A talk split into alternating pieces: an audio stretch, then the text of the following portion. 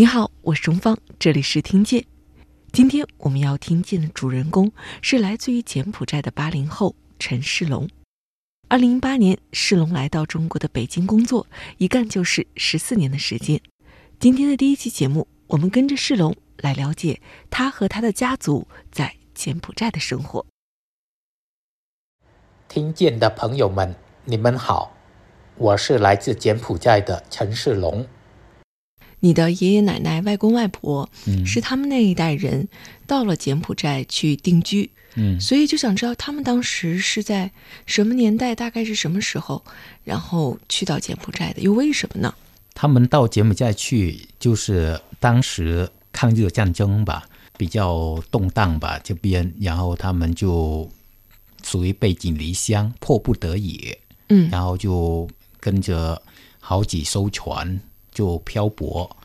他们就有好多跟他们一起去的，有的就到了泰国，有的就到了马来西亚，有的到了越南，然后他们就到了柬埔寨吧。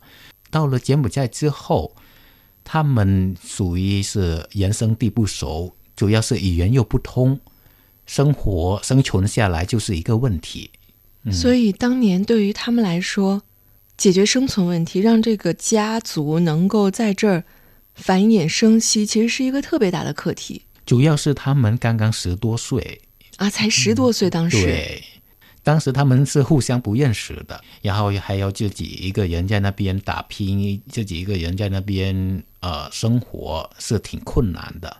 然后后来成家立业了之后了，才生活才慢慢好起来。主要是当地吧，对中国人还是比较友善的，因为在他们之前已经有好多中国人在柬埔寨生活了。所以他们也是得到了当地华人的一些帮助，然后呢，就慢慢的呃把自己的生活搞起来。所以他们当时十几岁到那儿，想要糊口的话，都做点什么呢？还好他们就比较勤劳吧，嗯就中国的呃优良品德就比较传统的，比较勤劳的。然后他们一开始是给人家打工，等到了有一点积蓄了之后，就自己出来做小生意，做一个小买卖。对，还有我爷爷、我外公他们还会做一些，比如说呃中国这边的小吃，嗯，对，比如说小蛋糕，还有做那个呃桃酥，就可以拿到市场上去卖，生活条件还是慢慢的好起来了吧？嗯，反正就真的是靠勤劳的双手对，把这个日子做起来。所以后来到了爷爷奶奶、外公外婆的第二代，也就是你的父辈、母辈这一代时候，嗯他们有多少个子女了呢？我妈吧有十个兄弟姐妹，十个兄弟姐妹，就加上他有十个。对对，嗯，然后我爸这边就相对来说比较少一点，就只有四个。然后要养起，就我妈那边吧，嗯。就我外公外婆要养起这么一个庞大的家庭，，对，是确实是一一一件很大的负担。嗯。但是吧，当时的人就没有觉得说，呃，有太大的负担，因为当时的生活条件吧，呃，也没有多么的追求物质啊，或是什么，就大家在一起，一家在一起，高高兴兴的就可以了。嗯外公他也是会了一些厨艺啊，后来就呃给人家办酒席，就是人家酒席的时候，他们可以去给人家呃做菜啊、做饭菜啊，这些就是能挣一些生活费，相对来说生活还是过得还好。所以如果我们的家族要加起来的话，呃，到了现在吧，起码有一百人左右啊。这么多了。对，柬埔寨是一个很热的国家，对不对？嗯，对。由这个地理位置决定的，所以这个热会带来你们生活中的什么样的一些跟哎你在北京生活不一样的感受？柬埔寨一个就是热和湿，嗯，对，对，就你如果一整天待在外面的话，呃，那回到家的时候肯定是满身都黏糊糊的，对，就太热了。嗯但是呢，呃，有一个好就是说你鼻子啊什么不难受，嗯对，它湿度够了就，呃，你鼻子啊方面啊什么，不像在北京干燥这样，就有时候感觉鼻子偶尔就很难受这样。对，还有呢就是，呃，柬埔寨虽然热，但是它也有几个月是属于、呃凉快的。等到了呃二月份到四月份是柬埔寨最热最热的时候，尤其是四月份是柬埔寨的传统新年，也就是佛历的新年和傣族的泼水节差不多。嗯对，傣族的泼水节固定的是每年的四月十三到十六，但柬埔寨呢，呃，是按照什么时候神仙下凡，就是仙女七仙女什么时候下凡的时候，就是那时候就新年，就是要呃宫廷的占卜师他们会算，然后呢就会向全国全国公布，就是说啊、呃比如说下午十三号，四月十三号下午两点几分几秒，神仙会下凡，嗯。那那个时间点就是新年，嗯，对，所以说，也就是说，在这个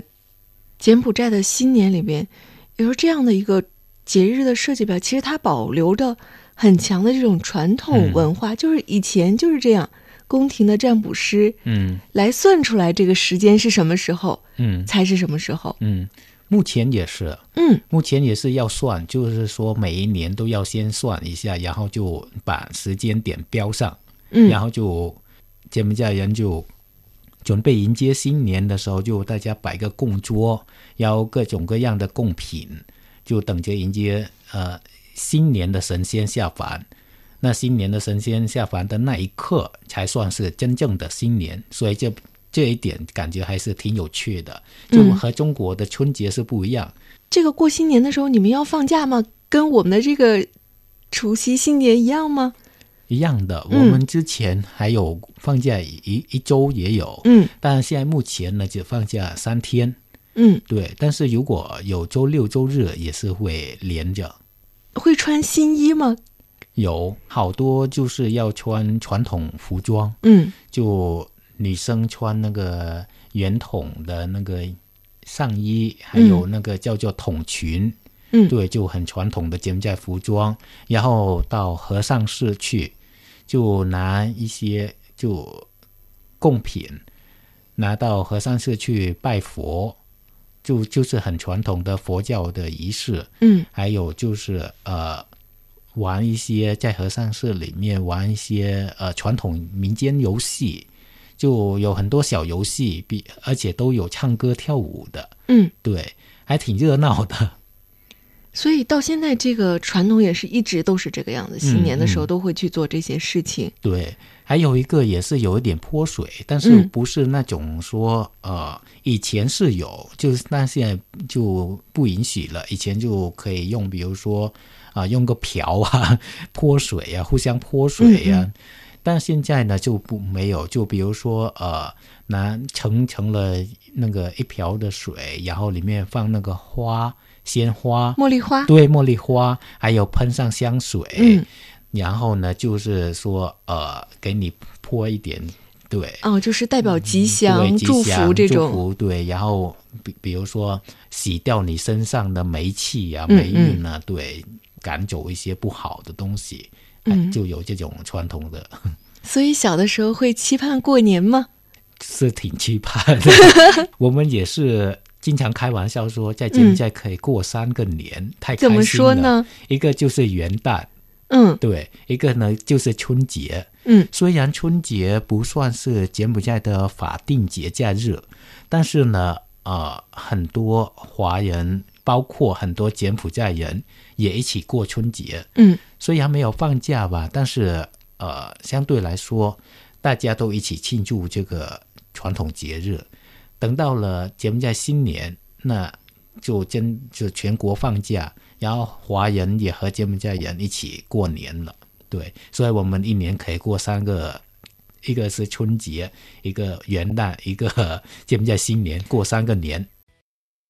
好了，今天的节目就到这里了。我是钟芳，下期节目我们还继续听见柬埔寨男孩陈世龙的生活。